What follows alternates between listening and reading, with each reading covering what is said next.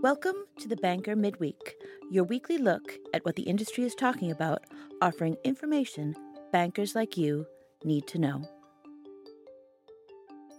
Hello, and today your midweek editors are, as always, Liz Lumley, and we are joined by Joy Macknight and Sam Friend. Sam is our online editor, the man behind the website. Hello. Hello, good to be here. Yeah, and hello, Joy. Hi, Liz. Thanks for inviting me to be on again. Yes, yes, I love it. I love, I love multiple. Yeah, I love when guest, guests come back. Obviously, it was a good experience. So, as our listeners know, the Banker Midweek is our weekly discussion of stories live on the Banker site and newsy bits that will influence future Banker stories. Um, and so, for all of those who celebrate, we hope that our listeners had a peaceful Easter break or Passover gathering with friends and family. I know that I did as well, even though the stores were all out of Lindt bunnies. Oh. I had to get substandard chocolate bunnies, but I know these things. So we had a, a bit of a quiet week with um, no, knock on wood again, no major banking crises, but there's still a lot of analysis and muckraking going on uh, for those of you looking for all the coverage on the banker that we have gathered on uh, the banking saga. We have actually called it the banking saga. Yeah, indeed, we have uh, a section on the website. Um, please do uh, visit and go and check out all of our coverage. Um, so over the last few weeks, you know, uh, we've had uh, uh, the initial collapse of SVB and Signature Bank, followed by the rescue of First Republic, then onto the hasty merger of Credit Suisse with its long-time rival UBS. So it's been a very turbulent time and lots to write about. So uh, Mm. to uh, visit thebanker.com for Yeah. the banking saga. I mean, one of the more recent stories is a story up here by our uh, uh, contributor, Tim Skeet, on the failures of a bank resolution framework. But I think we've got another doom and gloom story in the banking saga as well, Sam, don't we? That's right. So later in the week, we'll be publishing um, Unraveling the Credit Suisse Merger um, uh, by a, a lawyer contributor uh, who takes a, a more negative view um, than some, saying it has been predicted by some in the market that a significant number of banks will not exist in their current form in 18 to 24 months' time, either through mergers, bail ins, or collapses. So the article largely discusses uh, uh, the, the litigation relating to AT1 bonds um, in the Credit Suisse case. Uh, so uh, I think, as we saw last week, the Swiss federal prosecutor has opened an investigation into the merger. Mm. Um, it was very, very rushed. Uh, they did it over a weekend, obviously Mm. trying to get it done before the markets opened again on the Monday. But in doing so, I, I think they've uh, they've worried a lot of investors uh, who had been under the impression that they would have been safe with their AT1 bonds. Uh, you know, despite the small print probably saying that they you know they were going to lose that money in in the event um, under after what's happened. So the author's saying that there may be some uh, legal action under bilateral investment treaties between certain nation states and Switzerland, Hmm. allowing individual investors from a nation state to seek compensation from another nation state. Um, so you know we'll have to see what happens there, but um, it could lead to you know similar actions in in, in other uh, later events that you know could transpire, Mm. other, other bank collapses, mergers. Hopefully not, but we'll see. Interesting. I, I feel like I've been hearing about banks will not exist in their current form in the next 18 months for a very long time, though. Yeah, that's true. Mm. Obviously, there's been that huge wave of uh, competition. Um, obviously, in Europe, the banks are still facing some, um, yeah, legacy crises, not just in terms of techno- technology legacy, but also just in terms of, uh, uh, you know, uh, their profitability, etc. Since the financial crisis, but yeah. Uh, but banks are still pretty solid. Although our cover story for the um, May issue of The Banker is around what is a bank and the rebirth of banking and such. Mm. Yep, I can't wait. Can't wait to read that one. So I'm moving on to Joy Macknight, your editor's blog, which mm-hmm. is which is out this week on the Banker website, saying banks need to do more to ensure responsible AI use. AI's ability to transform how the world works, consumes, and learns is highlighted by applications like Chat GPT. In financial services, transparency around the use of such technology is key to protecting customers and keeping their trust. Can you give us some insight on your blog? Well, I just think it's a very interesting time right now for the AI industry and for the research labs that are really moving forward in terms of what they're, uh, you know, sort of the next level.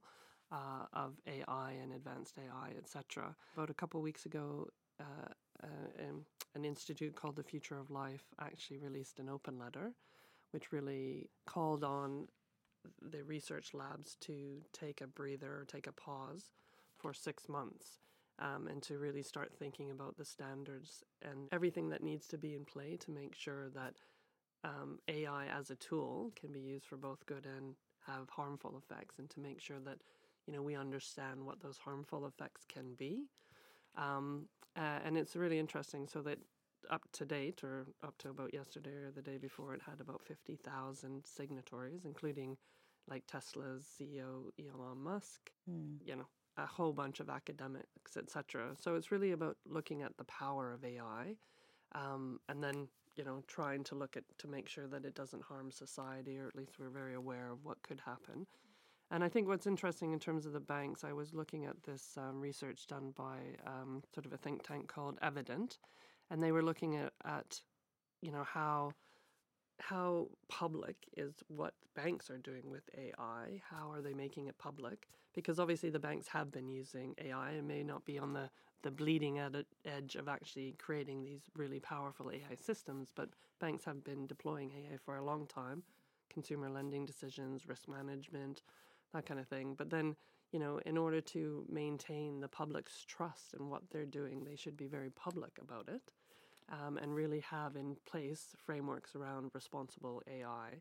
And that debate and discussion has been going on for a long time. I wrote an article, uh, you know, about four or five years ago on those kind of frameworks that were being developed. But I guess the the point that the research makes is really that the banks need to be a lot more um, public about what they're doing in order to make sure that trust that with their uh, cl- uh, you know customers etc stays in place because you don't want to end up with you know a non-explainable AI or the black box Mm. where these credit decisions are made which has a huge impact on people's lives and and yet the bank can't explain what that is etc so those frameworks are in place some of them but they you know as co- according to evident they really should be made a lot more public um, and the bank should be you know really talking about it Mm.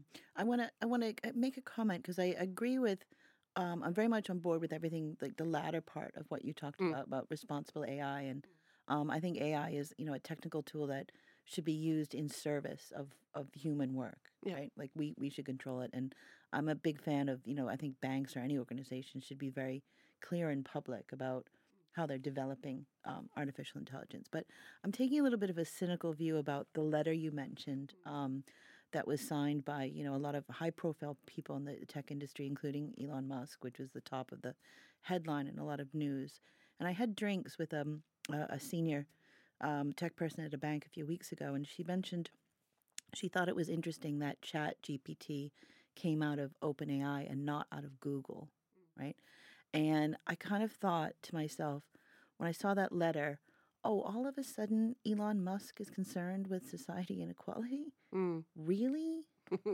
mm.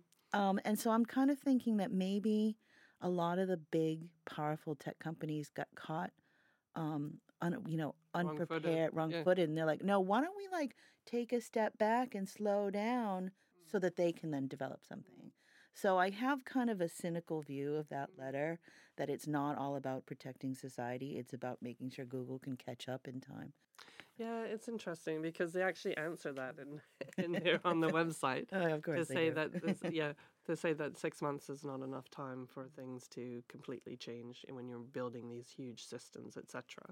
Um, so they did try to answer that, but yeah, I, you know, Mm. I think everyone, you know, as journalists, we should all have a take a cynical view and really think about that. But at the same time, I do. On the other hand, what I think is that I think we really need to think about how these, like you just, you think about Chat GPT, and it went to 10 million, u- uh, 100 million users within two months, Mm. right? And the ability of how it can affect work, you know, how we work, how we consume, how we learn, you know, how it ha- is going to have this huge social impact. And I just think the regulators are a bit far behind.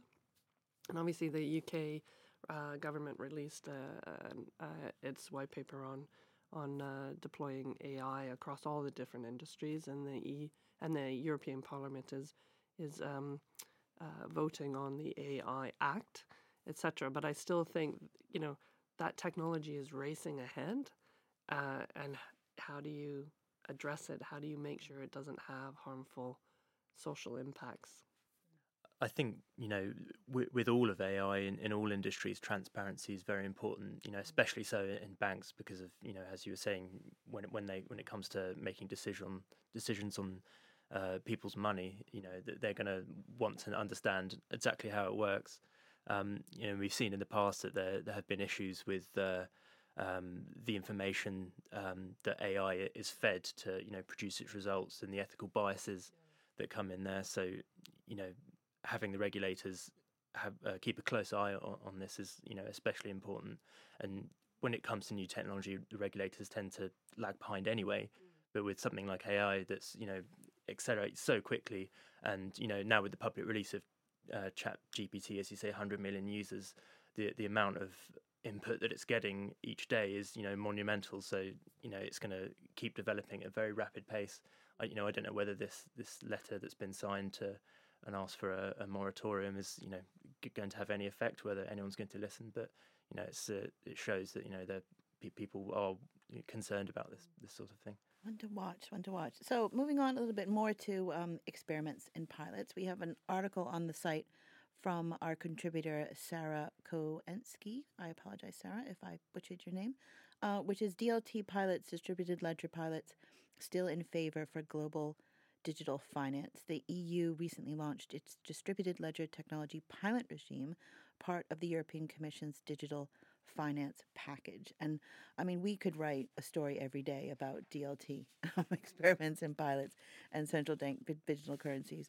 Um, but it's interesting. I mentioned before last week on the podcast that I came back from a uh, an event in Lake Como looking at sort of global uh, the global economic trends, and there was a real kind of pushback against, especially people on the distributed ledger, distributed uh, decentralized finance side of the, the coin, that um, was very much against any central authority getting involved in this mm. space, like almost kind of dystopian regime that they thought was coming forward. And you see a lot of that pushback, especially from the U.S. Um, politicians coming up, coming up out against central bank digital currencies. I think the governor of Florida has said there will be no central bank digital currencies in Florida. But um, it's interesting to see the the the, the myriad of um, you know uh, D- DLT projects going on around the globe. There's another one mentioned in the article, of course, in Singapore with the Monetary Authority of Singapore, and this sort of political pushback coming, um, kind of fighting for the soul of decentralized finance. Mm. Um, I, I, find I find uh, crypto Twitter fascinating. I do not get involved, but I watch it with fascination. anyway, we'll move on.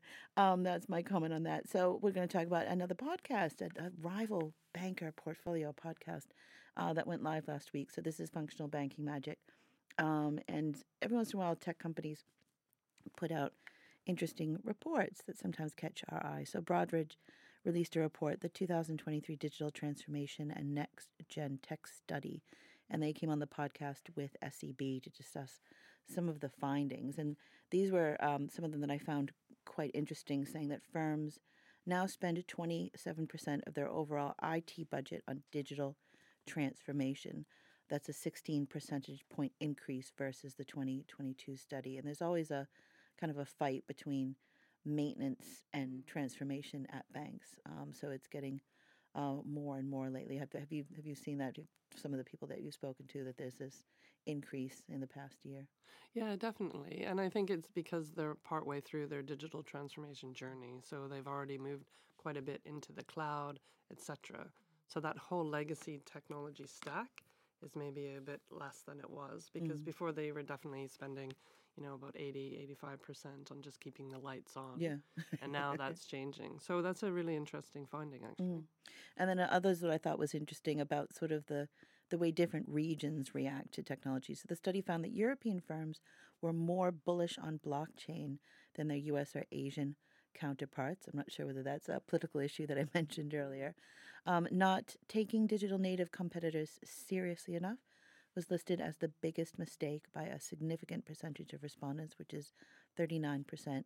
Um, but then, of course, European, there's another regional finding. European firms are not as keen on the metaverse as other regions. Well, I guess Europe, Europe is, tends to be a bit more conservative on funky technology anyway. Yeah, a lot of things, especially when compared to Asia, for example. Mm.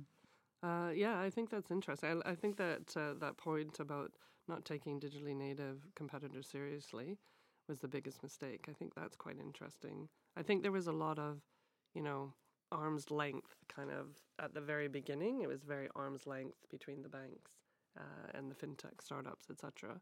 Obviously, then they realized that they really could learn a lot both ways, etc. So yeah, so I think that's uh, the you know 2020 in hindsight, I think you would have been more on the front of like, okay, look at all this new stuff that's happening and let's embrace it. So moving on, we're only going to mention one. We're going to have a, a, comment about one story, but um, we we also talk about stories that are not on the banker website. Oh my God, shock horror! There are other, but can influence uh, future banker stories. So there's an article in the FT today looking at European commercial real estate. The cracks are starting to show, and that's a story that um, uh, Anita Hawser, our European editor, is working on, looking at the um, impact of commercial real estate and recent bank failures. Um, and also, I thought this was interesting in in the FT, Europe's biggest SPAC to be wound up. So this is a uh, SPACs were kind of in fashion a few years ago during the pandemic, and I'm looking very closely so I can read out what, oh yes, blank check or special purpose acquisition companies which raise cash by listing on a stock market before looking for a private company to merge with. I remember this was mentioned um, in 2021 at the investment banking, um, our, our investment banking awards video that we did with uh, Marie Marie Kemplay. So this was Pegasus Europe went public at the height of the wave of European SPAC launches in 2021 um, and it is now being wound up. So, end of an era for SPAC. It's interesting though because they had that uh, end date in mind, so mm. it wasn't just like a blank check forever. They definitely had an end date, and a lot of them ended actually last year in October. Um, so there was going to be all this winding down of the SPACs, uh, you know, um, and some of them obviously have have managed to go a little bit longer. But yeah, I guess it's interesting right now because you just think again, there's a lot of merger and acquisition activity happening. Um, so it's interesting that they, you know, that some of them actually didn't get a target uh, company to uh, merge with or acquire. Um, but yeah, so yeah, I think it's interesting. I wonder if the SPAC will continue though. I, I, like, you know what I mean? Whether it's like what happened to ICOs, yeah, the crypto oh, space. Oh, yeah. What happened to them? Initial coin offerings. I wrote an article about that, and uh, because it was super hot. But yeah. So even though individual SPACs, for example, you know, you have the the wind up regime where they have to uh, dissolve and stuff, but you wonder whether SPAC as a as an instrument uh, will continue. Mm. Going back to you know the regulators playing catch up, I think you know that's what's happened with SPACs. They're starting to you know more heavily weigh down on on SPACs, so they're not quite the uh, you know, exciting. Exactly. Yeah. you know, not the Shaquille O'Neal celebrity endorsed. You know, mm. uh, getting a quick buck sort of idea that they once were. So you know, people will be on to the next thing next. I'm sure. So. I'm sorry. I, I wanted to move on to the next, but I mean, I'm always intrigued with why I thought SPACs was interesting at the time and why I thought ICOs were interesting at the time was this alternative fundraising. You know, because this uh, in terms of disruption why don't we look to disrupt the way you know traditional finance happens traditional banking happens and these seem to be kind of an idea about how to create alternative routes to funding and we are in a funding crisis right at the moment and they don't seem to have been as successful as mm. we had hoped no traditionalists win okay our last story because i just love the term britcoin uh, the bank of england begins building a britcoin team the bank of england has opened recruitment for staff to oversee the development of its proposed central bank digital currency. The central bank wants to create a team of up to 30 people to oversee the project, according to a report by the Times. This was in uh, FinExtra today. And um, my lovely boss, Joy Macknight, has told me I should write a poem about Britcoin. I, I think, think, I might so. write a song. Yeah, exactly. I think so. I'm just saying, whenever you build a team, please keep the name Britcoin. Please, please whoever is listening from the Bank of England, I know you think it's not fun and it's you have to be very serious, but I think you're missing a trick here. Mm. Yes. It's there for the taking. It's there for the taking. I will use the Brit coin. I don't care. Okay. Um, any other? No, we done for the week. I think so. This has been a good week. Yeah, it's been great. It was Lovely. super interesting. Lovely. Thank you, Joy. Thank you, Sam, for joining us. Thank you, Liz. Lovely. This has been the Banker Midweek. Thank you for listening to the Banker Midweek, part of the portfolio of podcasts from the editorial team at The Banker, available on thebanker.com and wherever you get your podcast fix. Search on The Banker Podcasts to listen to more.